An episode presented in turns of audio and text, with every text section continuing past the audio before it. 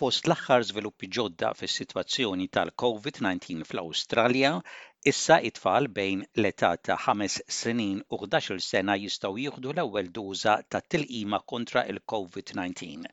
u fl-Istat ta' Victoria t-tilqima tal-booster għal ħaddiema f'diversi industriji essenzjali hija ta' bilfors.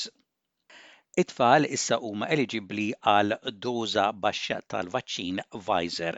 Din id-doża hija terz tad-doża tal-kbar. Hemm intervall ta' xahrejn bejn iż-żewġ dożi u dan ifisser li dawk it-tfal li ħadu l-ewwel doża din il-ġimgħa jieħdu t-tieni doża kmieni f'Marzu.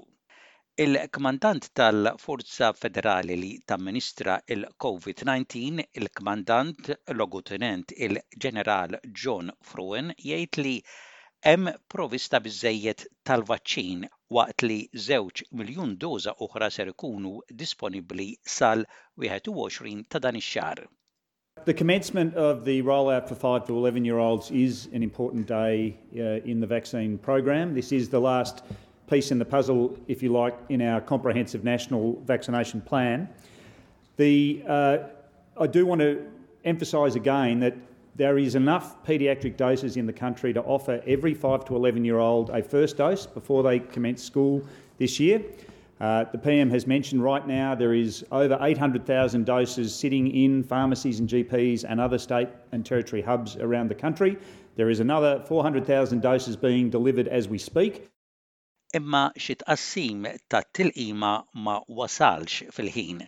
Il-Mexxej ta' l-Oppożizzjoni Anthony Albanese jgħid li l-ġenituri qegħdin isibuha diffiċli biex jiżguraw appuntament ta' tilqima għat-tfal tagħhom.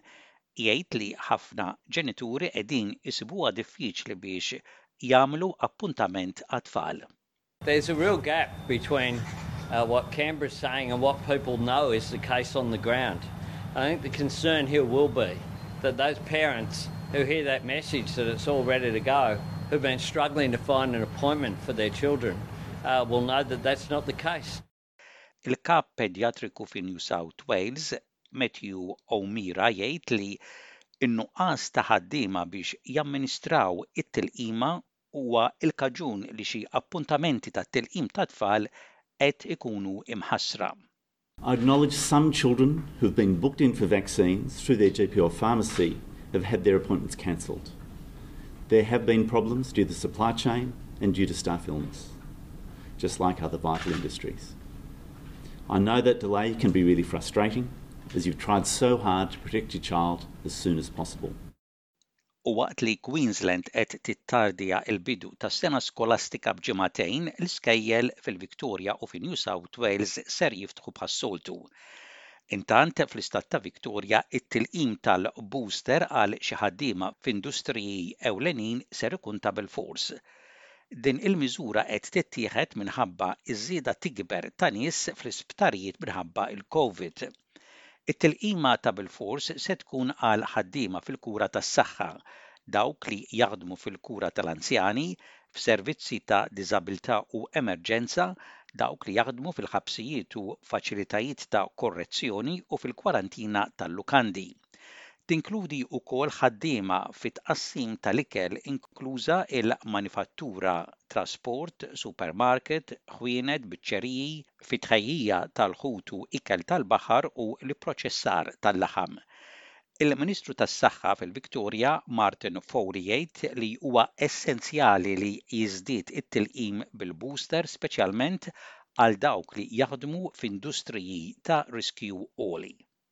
All of these groups are already covered by existing mandates for those first two uh, vaccinations and uh, this is a sensible addition for the relatively high risk nature that these sectors operate when it comes to vaccine protection and, of course, their critical contribution to keeping Victoria operating.